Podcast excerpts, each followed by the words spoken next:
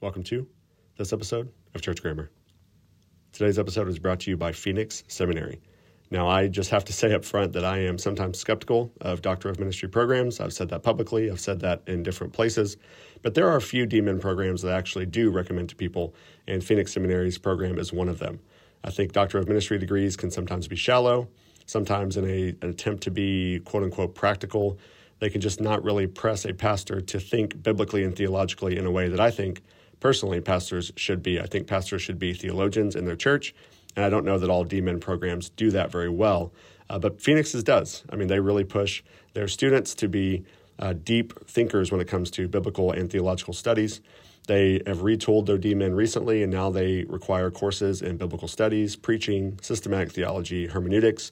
Uh, if you need anything more, Steve Duby, one of the best young theologians in the world, somebody who's been on this podcast and who will be on this podcast again uh, sometime soon, I'm sure, is teaching a seminar from May 16th to the 20th in the Phoenix Seminary DMin program.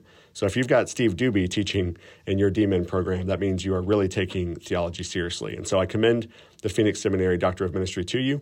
You can visit them and check out more at ps.edu slash churchgrammar. That's PS, Phoenix Seminary, ps.edu slash churchgrammar. This episode is a conversation with Kyle Strobel. Kyle returns to talk about prayer. And we've talked about prayer and spiritual disciplines with him on the podcast before, but he has a new book out where it really gets into some of the deep, hard questions of prayer. Why do we pray at all? Uh, what do we do whenever we have unanswered prayer? What do we do whenever we don't feel like praying? Some of those questions. And so Kyle is a great person to think through these issues with, writes on this regularly, is really helpful. So I hope that this conversation with him will help you deepen your prayer life. As always, we're brought to you by the Christian Standard Bible. Go to csbible.com to find out more about this English Bible translation. And now, my conversation with Kyle Strobel. But first, no big deal.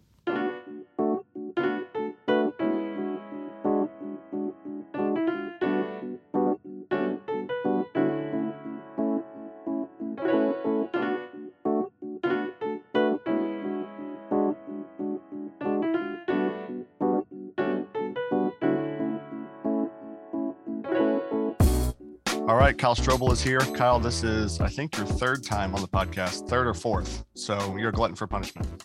hey, it's good to be with you, man. Yeah, I just, uh, what I decided is I'm going to invite you on once a year when I feel like I don't love Jesus enough and I need somebody who loves Jesus more than me to, to encourage me and convict me. So you're my person for that. So I'm happy to be the thorn of your flesh. that's right. That's, that's a good way to put it.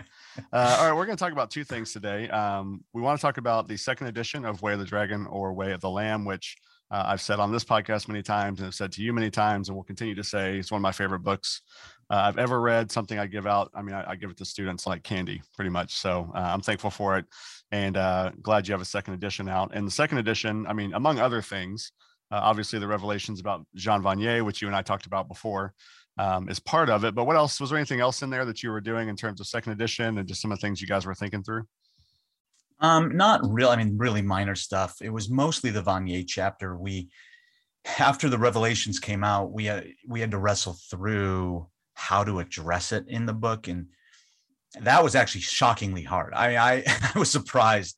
I literally at one point had written three new chapters. and we just kind of looked at it and said, no, we need to, you know, we were really tempted to try to do too much, I think, with the second one. And we didn't want to kind of hinder the book we wanted it to keep its consistency and to kind of stay what it was. It had its own kind of logic to it that we want to maintain. And so yeah. basically what we chose to do is we chose to try to just wrestle honestly with how difficult the Vanier thing was while also trying to kind of highlight some of our own temptations in just dealing with you know and this is you know in many ways the story of my life has been a story of the people who have influenced me profoundly having to lose their ministries because of moral failures. Mm and so I, I have there's almost too many to count now. And so i wanted to navigate a little bit of that and to wrestle through it. Obviously it's a hot button topic for a lot of folks. And um, there's i mean i rarely meet a seminary student that can't name at least one person that they've revered who has turned out to be somewhat of a wolf in sheep's clothing. And yeah. so that's that's what we're trying to do now with that chapter. Yeah i think there is something to your book though about um in this book you're not lionizing or idolizing anybody. You're just trying to say hey here's some good examples of people who have made it basically. And, and then obviously Vanier wasn't one of them. And, and Lord willing, there won't be any others in the future. But yeah. uh, but even as you're saying there, there is that reality to the fact that I mean, it's it's in some ways impossible to know. You do your best to try to to know. And somebody with Vanier, I mean, it all happens. It happened after his death, right? I mean, it was all it all came out after he'd already passed. You know, one of the things that was illuminating for me, I, I we kind of can kind of come up with these caricatures of evil, how evil power works. Yeah. And we always talk about the ones, I mean, you know, rise and fall of Mars Hill being a really obvious current example. It's easy to look at those and be like, well, yeah, it must all look this way. Mm-hmm. Right? And it seems really obvious that all the telltale signs. And Vanier, or I would say Ravi Zacharias is another one. Yeah. That just doesn't fit the mold. And those are hard because they they are they kind of you get blindsided to in kind of an extra degree i think. I mean i i knew both ravi and vanier and i would say both were profoundly deep human beings. I've known some other people that have lost kind of well-known folks who've lost their ministry and i'm like yeah they weren't. They were highly right. superficial people who were narcissists. And it's like yeah. neither of the those men were that though. And so I, I think some of what it forced us to grapple with is how scripture like or what scripture names things to look out for and one of the things that surprised me quite honestly i just i guess i never thought about it particularly in james but certainly not only in james how much how we use our words is seen in scripture as a sign of where we come from yeah. either from god or from the way of below and there were some interesting things looking back on Vanier that I think a lot of people just looked over, including us because it was easy to because his life was so profound and and i would say the same thing about ravi. There were some things he did that we almost kind of gave him the benefit of the doubt and they should have been addressed more. But we often see how we use our words as kind of minor sorts of things. They don't seem all that significant. We were surprised. If, if you just spend some time meditating on james just asking the question how is kind of using words seen in the book of James as a sign of where you come from. And it's astounding how that is a major piece of what it means to be someone who's spiritually trustworthy. Yeah. On the one hand, nothing you can do about it. And then of course there is the uh, there's always hindsight 2020 where you're like, yeah. oh well now now that I think yeah. about it, when I had lunch with the guy, he said this, this, and that. And that, you know, mm-hmm. that was uh, alarming or whatever. But at the end of the day, um, yeah, I mean, it's just, it's yeah. hard to know. Uh, well, maybe, maybe moving into your new book will be helpful as we just think through spiritual disciplines and prayer and some of these kind of things. Uh, you mentioned that you that we could talk about Jonathan Edwards, and I just I have to admit to you that I just don't like Jonathan Edwards very much, and I um I, people want me to talk about Jonathan Edwards, but only thing I ever the only my my only thing I really ever say about Jonathan Edwards is find somebody who loves you as much as he loves rainbows and trees. You know that that's you know his uh his his uh his panentheism and his uh, you know all that kind of stuff. You know, I just love to troll all of that, but you know, I, I respect you too much to do that. Except I just did it. So, you know, Oliver Crisp and I co-wrote an introduction to, to Edwards where I have a whole chapter arguing if you're going to be an Edwardsian, you have to reject all that stuff to be faithful to Edwards thought. So, yeah, fair point. okay, maybe you and I can sometime talk about the Edwards we can keep. Then maybe that's right. Be, yeah, yeah. a future conversation. uh, I have a, a, guy who I discipled when he was in high school, who is doing a PhD on Edwards now with uh, Rhys Bezzant out at Ridley, where I got my PhD. Oh, that's great! I and, love uh, Rhys is a dear friend of mine. That's a oh, great amazing. person to yeah. do a PhD under. You know, I introduced him to Edwards when he was in high school, and uh, so now I make fun of Edwards, and he's like, "Hey, it's your fault that I did a PhD on Edwards." So I always have to always have to wear that uh, that shame. So. Yeah, that's right. but anyway, okay. Well, let's talk about your your prayer book. When prayer becomes real, uh, you wrote this with John Coe, who is a colleague of yours over at Talbot. Yeah. Maybe the most obvious and big picture question is what are you trying to do with this book? Obviously, there are a lot of books on prayer, and books on prayer come out all the time. Yeah. Um, but there is something about the way that you approach it that, like for me, for example, frankly, every time I see another book on spiritual discipline, sometimes I kind of roll my eyes or think, okay, I just read the Puritans, you know. But totally. um, but there is something to the way that that you approach it in particular. I think that's really helpful, and that I think this book uh, draws out helpfully. And this one in particular, you do a lot of these kind of big picture questions like what what what do I do with unanswered prayer? What do I do with prayers that don't meet my expectations? So I think these are helpful issues, things I run into with students all the time. So uh, that's a that's a more than a, a, comment than a question. But now here's the question: uh, yeah. big ideas of the book. Yeah. Yeah. Well, you know, so the story of how the book came about might be helpful too in this. Like, I was approached at ETS one year by a New Testament scholar who's just a longtime friend of the family. And he asked me, he's like, you know, yeah, I can ask you this. I wouldn't admit this to a lot of people, but I've always struggled with prayer. And I just, what's your go-to book? And I was like, oh, well, you really, really need to read um and I just stopped. And I'm like, why don't I have a go-to book on prayer? Because I actually, like to your point, I know plenty of great books on prayer. Yeah.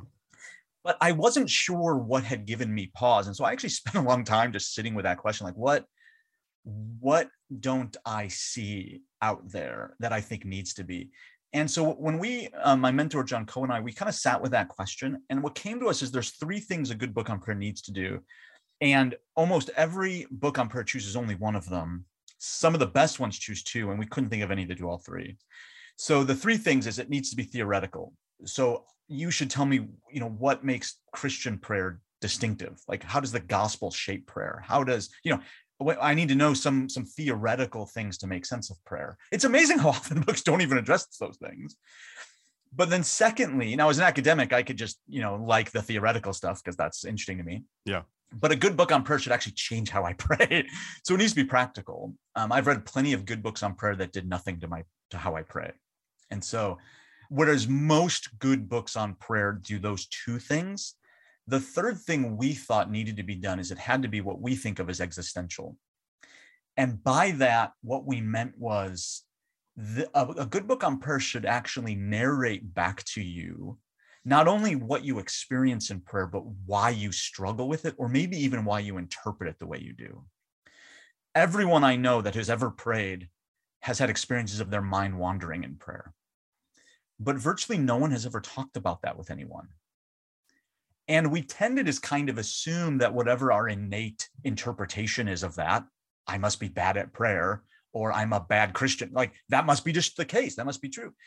And so what we wanted to do is we wanted to do the first two things, but we actually wanted to lead with the existential and try to address the very things that in almost no book I've ever read on prayer address. I mean, there's a handful of things I've read that do it a little bit, but it's amazing how many kind of universal experiences we have in prayer that most prayer books never bother attending to. And so we really wanted to kind of lead there. We kind of thought this is what we can bring to this this discussion while also trying to make it highly practical. Um, that was a real hope of ours is that that you you put this book down and you had a vision for how your prayer can actually change.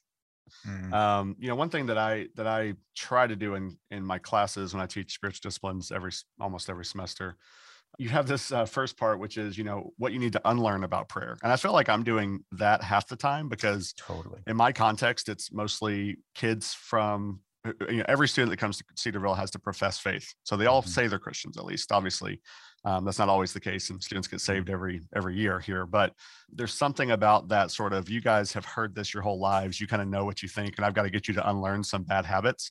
So, yeah. what are some of the big kind of bad habits that that you think, whether it's students or whether it's you know 60 year old Christians have that they need to unlearn? One of the most obvious to me was we need to have a distinctively Christian vision of prayer and what that means is prayer isn't something we generate. It's not something we begin, it's something we enter. We are those who enter into the intercessory work of the Son and the Spirit to the Father. And that means we, in a real sense, are kind of like our, our ability to be good prayers isn't the defining feature of prayer. Yeah, yeah. that before I utter a word, all that I need prayer for has been uttered. Mm-hmm. That doesn't leave me in silence, although maybe at times it could. Um, it, it could lead me to trust that God's words are enough. It actually leads me to pray the very things that God has prayed. And I think the the the thing that is surprising to folks about that, and the I'll give you the image that came up to me as I was reading, as I was writing this, I was trying to think of what's a good image of this. And the image that came to me was stereo sound. And so if I imagine God hearing our prayers in stereo, like in one ear, he hears the spirit from Romans 8 groaning with groanings too deep for words. Mm-hmm. And then I just began to think of how my prayers sound against that backdrop. right. And I'm like, wow, my prayers sound like, hey, God, things are pretty good. You know, they're these, you know, I'm, I'm using all these, you know, savvy theological terms. I'm, you know, praying to the right person of the Trinity, you know, all these things I'm feeling good about myself. And then I just think of the, the spirit who's groaning mm. in the depth of my being and the, of course, the parallel in that passage in Romans 8 is the creation groaning because it knows what it was created for. And I just think yeah. the Spirit's praying in reality, and we are always tempted to pray in fantasy. Mm. And to, to put an image to that, I think we we like to send our Christian avatars to pray because we think they'll be received when God is calling us to be who we actually are in prayer because there's no other way to be. Yeah. and it's interesting, you know, for for most of my students, one of the interesting things that happens to them is they say, you know, when I pray honestly, it doesn't feel reverent. I was like, that is such a fascinating instinct because the opposite of honesty is dishonesty. not reverence, right? Yeah. and and the fact that we all do though i mean if those are particularly i mean your students my students those who grew up in the church we've we've kind of absorbed not scripture on this we've absorbed a culture that tells us this is what dad wants to hear yes. this is what this is what talking to father looks like mm-hmm. And then you you pray the psalms and you think i can't pray that god doesn't want to hear this David and was it, divinely inspired. He's allowed yeah, that's right. frustrated. that's right. It's so funny when I teach when I push my students to pray the Psalms. Everyone, every Christian I know that has ever prayed the Psalms has the same experience. I can't pray this. And we're surprised, I think, that God not only wants to handle the truth, but can handle the truth. And it, it really points out some of what we need to unlearn is that God will only receive us if we first fix ourselves and make ourselves receivable. And when prayer is shaped by the gospel, we we come to the cross and we're embraced with all that that we are and only what we can bring, which is ourselves. And too too many Christians leave the cross when they pray, and they they they try to pray out of their goodness. And it's it, as um, Herbert McCabe argues, he he makes a he has a great comment about prayer where he says, you know, at no point when my children tell me what they want for Christmas, do their minds wander? Or when the Titanic was sinking, at, at no point did, did someone have a hard time praying.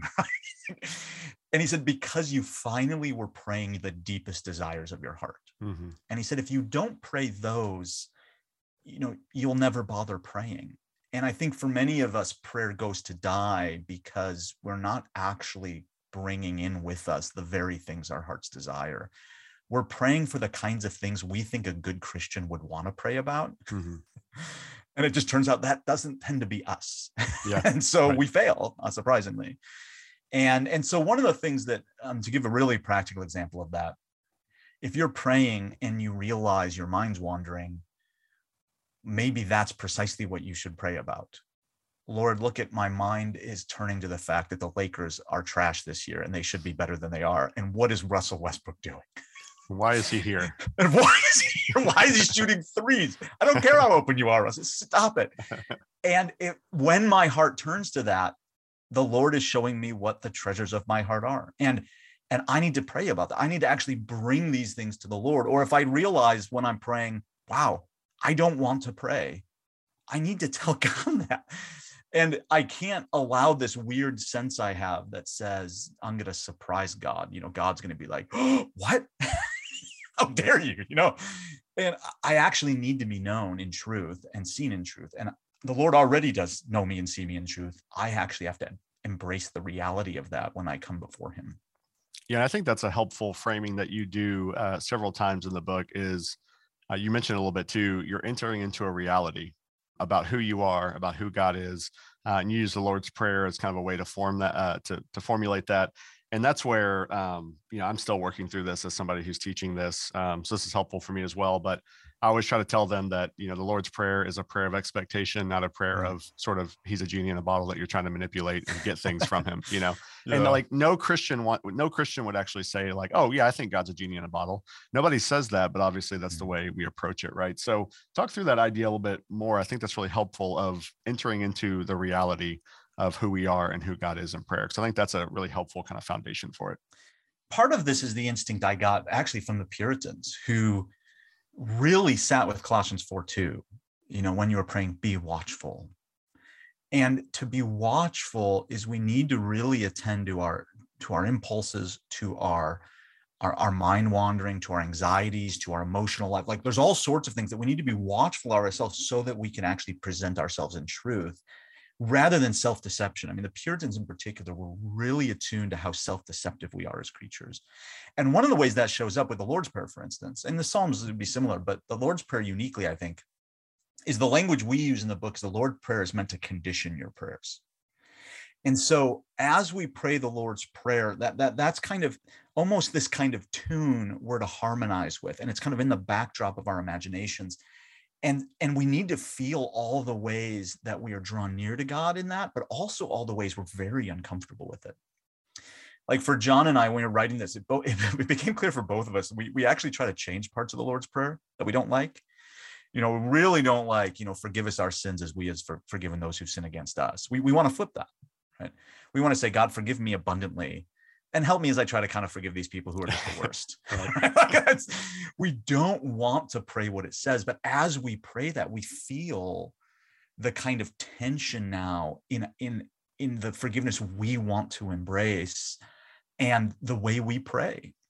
And one of the places this really shows up, if you're watchful in prayer, be really particularly watchful of your intercession.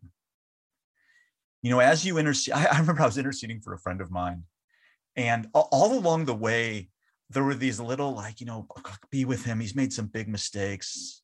And then there's like little sidebars, which he wouldn't have made if he listened to me.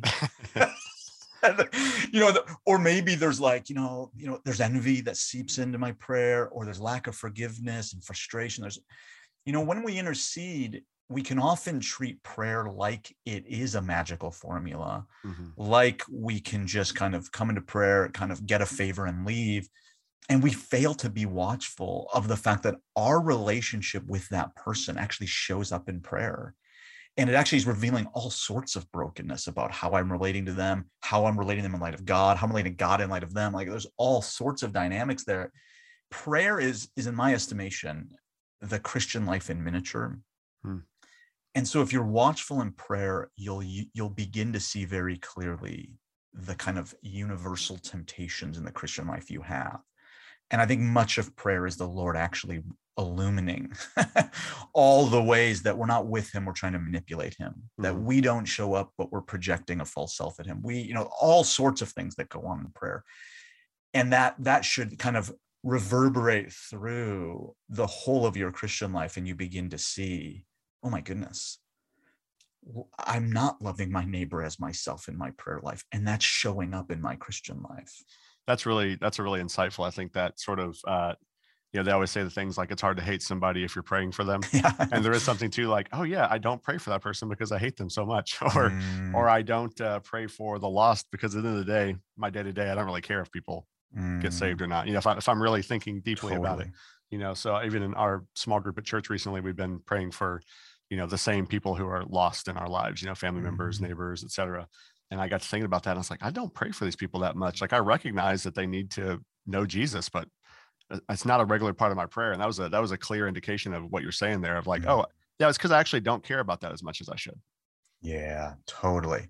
You know, and I, I think prayer prayer becomes a place where we kind of loft up things we've already worked through and perhaps we haven't really attended deeply enough to how prayer is actually the time to bring the truth of ourselves to God. Mm.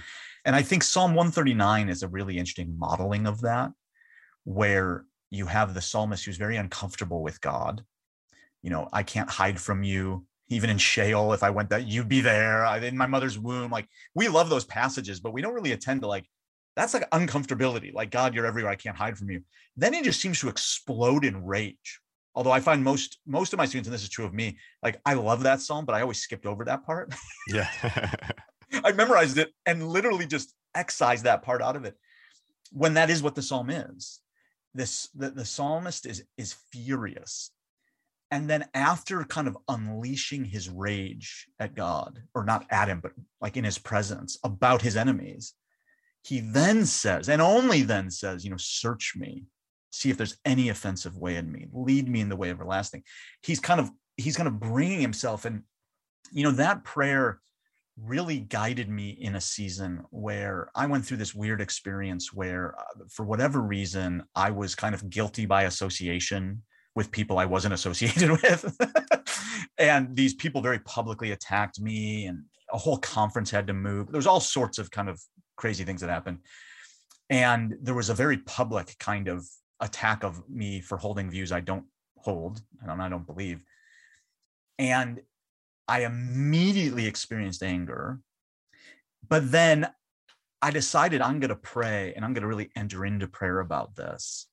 And I, I, I went to the Lord and I said, Lord, I am so angry. I am so frustrated. And it was so interesting because there was a one person in particular who was publicly accusing me of things that were all false and didn't care to find out if they're true or not. But through the prayer, I went from like, I want, I want this person to be publicly kind of humiliated. And I was, right. by the end of the prayer, I was praying for them, thinking, Lord, I don't know why they need me to be evil. Hmm. I don't know why they need to lie about me. Lord, I trust that you're at work. And this is not for, I don't, it's not my job to fix this. It's not my job to go around and, and convince people I'm not something they're saying, Lord, I'm yours. And, you know, typically I would have turned and just stewed in that anger and frustration and then I either would have, I don't, if I was even aware of it, said, God, I'm sorry for being angry. You know, I, maybe I apologize after the fact. Instead of actually coming into prayer angry, I would think that what God wants me to do is fix it, even though He said, without me, you could do nothing. What He really meant was, you know, fix your sin and then come to me cleaned up. Um, I would have fixed it, or probably I just would have worked through it and ignored it. And there was an inability to kind of bring the truth. The way I've we don't talk this way in the book, but the way I've come to talk since the book is I, have begun to wonder how many of us forget that we're meant to pray in Jesus's name and not our own. Hmm. And that's that when we struggle to speak the truth in prayer, especially uncomfortable things like anger, we have to pause and consider have we stopped praying in Jesus's name and started praying in our own? And have we come to believe that what invites me into his presence is somehow my ability to act Christianly? Mm-hmm and to, to kind of do certain sorts of Christian things rather than coming in his name. And, and to pray in Jesus' name means more presumably than just ending it in the name of Jesus. You know, maybe it means that too, but it means something about how I actually show up in prayer. Yeah. And I think, you know, you brought up Romans 8 as well about the spirit, you know, what do you what do you do with that passage? You know, there's the there's the sort of, you know, I kind of default to saying something like, like your prayers don't have to be perfect. Your prayers don't have to be the way that they're supposed to be uh, or the way you think they're supposed to be. Because even if you don't do it, guess what? God knows that you can't do it perfectly, and the Spirit does it on your behalf. You know, that's part of His intercession. Um, surely there's more to it than that, but that's kind of the way that I've I've thought through it. So how do, how do you think through that? Um, you can correct that what I said or not, but that, that's kind of the, the, the way that I take it. But no, I, I actually think something like that's right. Like I think one of the things it should do is it should allow us to take a deep breath and think to be heard. It's not performative. Yeah. You know, so it decenters that. I actually I make an argument on this in a couple places, but on a popular side, the book Beloved Dust, Jamin and I, I argue that there is a kind of evangelical version of wordless prayer, but it's it's when we rest upon the prayers of the Son and the Spirit, kind of for us, through us, and from within us. And so there's a way where we come to embrace God's kind of praying for us, and just and so it's not in in one sense to not use words. It isn't technically wordless because it is it is an embodiment of one word which is amen and it's just embracing that the the other thing i think it does is as i kind of noted earlier it should lead us to consider if the spirit has descended into the kind of core of our person groaning with groanings too deep for words that means the spirit has entered into the depths of our mm-hmm. depravity and mm-hmm. groans in reality and our worded prayer should harmonize with the truth and so we need to name the truth, whatever that truth is. You know, if the truth is, God, I'm totally uninterested in being a Christian today, we need to name that. Now, we don't just name that and move on, mm-hmm. but that naming is a way of offering ourselves to God and saying, Lord, have mercy on me here. I think prayer needs to be the place where we where, we discover help where, where we actually need it, mm-hmm. which is in the truth. And I think for way too many folks, the reason we don't give ourselves to prayer is prayer has become a place to pretend we're something we're not. And that's just prayer can't survive in a place like ex- that. Yeah, it's exhausting. Yeah, that's right. And it's boring, quite honestly. Yeah. It's just not interesting. Like, yeah. You know, one of the things that one of the big questions that comes up, and you talk a lot in here about uh, motivation, about conditioning, about expectation, and these kind of things. You know, I had a conversation with somebody really close to me recently about that tension, I guess, for lack of a better word, that you see in Scripture, where God, where Jesus is like, on the one hand, hey, you can throw that mountain into the sea if you, if you know, if you have enough faith. It's like now we obviously all know that more than likely uh, you don't have a strong enough prayer to literally throw a mountain into the sea. Um, but there's something to Jesus is trying to tell us like this is the power that faith has. This is what mm. the Father can do. On the other hand, there's all you know, there's all the warnings about and all the realities about the fact that you may pray uh, as hard as you've ever prayed and have as much faith as you've ever done. All the things that Strobel and Co say you should do, mm. and you know your your spouse still dies from cancer. So, oh, what are some some ways that you think through that, both theologically and practically, in terms of that tension that we that we live in there? Yeah, I mean, I think you know one of the things I think we struggle with, and this is this goes to the heart of a lot of the, the theology I do, um, and there's others obviously doing this too. Um, I think Mike Allen is, is on this track these days, that in some really exciting ways. Yeah, but I think we have struggled to recognize how the Christian life is developmental. As, as evangelicals who with a background of kind of biblicism, what we tend to do is say, this is what is good, this is what is bad. You know, you see this all the time. You see this all the time with fear of God. This is the good kind of fear of God. This is the wrong kind of fear of God. You mm. shouldn't be afraid of God. It should be filial fear. And I look at that and say, this is just nonsense. Like it, this is not. Now, on one sense, it's true. Like we could talk about it, far, fair enough. But that just doesn't help anyone. Like it's so pastorally insignificant. Mm. The reality is, is fear of God's developmental. Yeah, the beginning of wisdom is the fear of the Lord and that means being afraid. I don't know how you could ever have a view of a fear of God that doesn't include being afraid. Sinai, Job, all sorts of things show us that we should be trembling in the presence of God. But then we realize that God is perfect love and perfect love casts out fear. So now I can't just say, oh, wait, uh, wait, what's the good kind of fear of God? Okay, I'm going to try to, I'm going to try to have that. That's, that's how it works. Hmm. Any more than an infant can't try hard to be an adult. I have to find myself afraid of perfect love. And I have to be confronted not with the idea, but perfect love himself. And that now needs to kind of form my soul developmentally so I fear him as a child fears a father. Well, and yeah, maybe it looks like awe eventually, but no amount of me trying to have awe will do that because it's rejecting the developmental reality of it. Hmm. See, Paul, when Paul looks at his people and thinks, you know, I, I wanted to give you solid food. I can't. I have to give you milk. One, he recognizes, he actually can tell that there's maturity and immaturity, but then he gives him milk. he doesn't right. just tell him, here's what, you know, here's what solid food looks like. What's wrong with you? He actually developmentally addresses them. And so when it comes to things like prayer, I want to say, look, there, there is that, you know, we have to go on the actual path and the actual path is offering yourself to the Lord. It is drawing near and it's drawing near in truth. What we tend to do is we tend to say, you know, powerful prayer will look like this, therefore you should pray this way. And I think, you know, what we end up doing is we end up trying to generate prayer that is beyond our maturation. And we we actually end up closing ourselves down to the truth. And therefore, we play and pray in fantasy, trying to generate something powerful rather than actually discovering, um, and this goes back a little bit to the way of the dragon, way of the lamb, that this is the path of power and weakness. Hmm.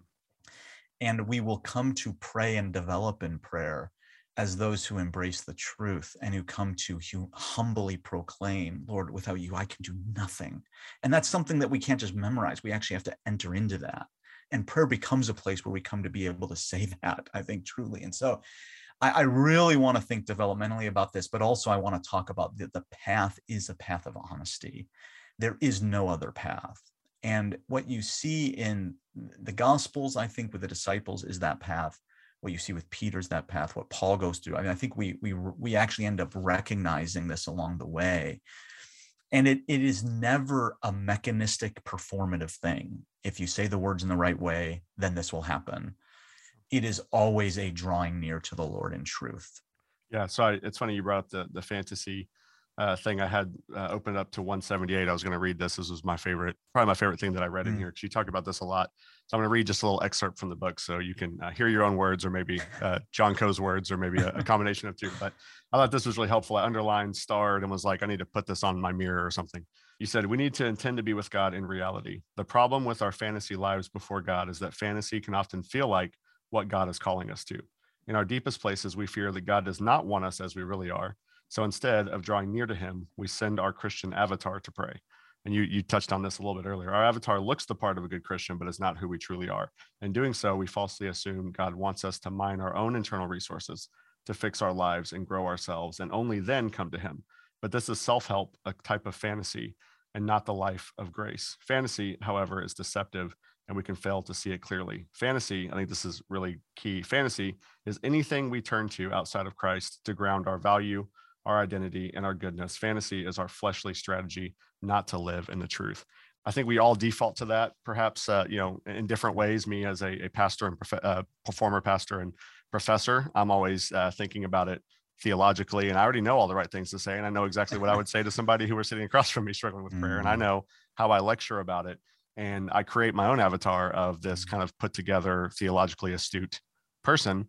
And you've got others who maybe are going through deep suffering and they're just kind of pretending like they're not really that worried about it. Oh, yeah. yeah. Paul Paul wants suffering. Christ said suffering. We get to suffer. So you're living in a fantasy world. You're thinking these things as a Christian that are not true.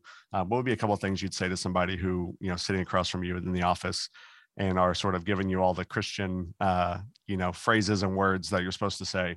what would be some some advice you would give in prayer and living out of the fantasy well I, I, mean the the refrain of the book is prayer's not a place to be good it's a place to be honest. Mm.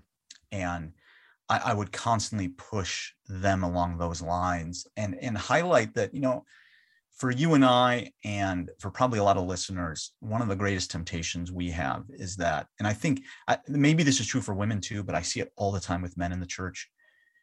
Men tend to be thrust into leadership well beyond their maturity and the that's devastating what that does to a soul because almost inevitably we begin to think that we if we just act like what we think a holy christian would be like mm-hmm. that one day just poof you know that's going to happen and I, I think if you look at all those folks who have lost their ministries who have failed who have um, you know for one reason or another whether it's toxic whether it's sexual whether it's you know um, the how they use their words in abusive ways and things. You know none of them got into ministry nefarious with nefarious reasons. Right? it's not like i don't think any of these people are like you know what i'm going to do? I'm going to go in here and warp the church. I'm going to go you know. Right. they all want at some point they all felt called but all of them embraced something that led them well beyond their maturity. And at some point they they believed what people saw was the truth of them yeah. and they allowed themselves to live into this fantasy instead of giving themselves to reality and my encouragement would be you know this is actually really good news it's good news that his power is made perfect in your weakness it's good news you don't have to you know that the Christian life is not performative primarily. The prayer is not perform. Like it is good news. If you don't hear it at good news as good news, that's tragic because yeah. You know you, you've just really missed the fact that the Lord wants to meet you in reality and wants to actually minister to you where you need healing. And I think for for too many folks, they are living under a burden that they can't bear. And mm-hmm. and they they've they kind of say all the right things they want to say the Lord's dealt with it, the Lord's forgiven me, but many just haven't actually found forgiveness before the Lord because they haven't actually come before him with the truth. And so yeah. I would I would invite people to a freedom that they don't know and and a prayer life that is is rich because it's actually getting to the deepest desires of their hearts. Yeah, that's good. Um, I have to say before we go, you have been a true professional because I have had uh, two colleagues yelling outside my door, so I've had to leave you while you were talking. I've had my uh, automatic light sensor turn off twice, which never happens, and finally got a lamp turned on. And all this time, you're man, you're just crushing it, just just giving the gospel. I mean, just uh, I think I put in the chat at one point, keep going. it's like so I appreciate you uh, hanging with me. Nobody got to see that but you. But um, for, fortunately, uh, you're saying stuff better than me anyway, so nobody needs me to be here. But uh, but yeah, you, I'm just glad it wasn't man. a power outage. I saw the lights go out. I was like, whoa. no, I went I went dark twice before I finally was like, I'm just turning a lamp on. So anyway, all right, Kyle, I appreciate you being on, man. Hey, Brandon, it's so good being with you, brother.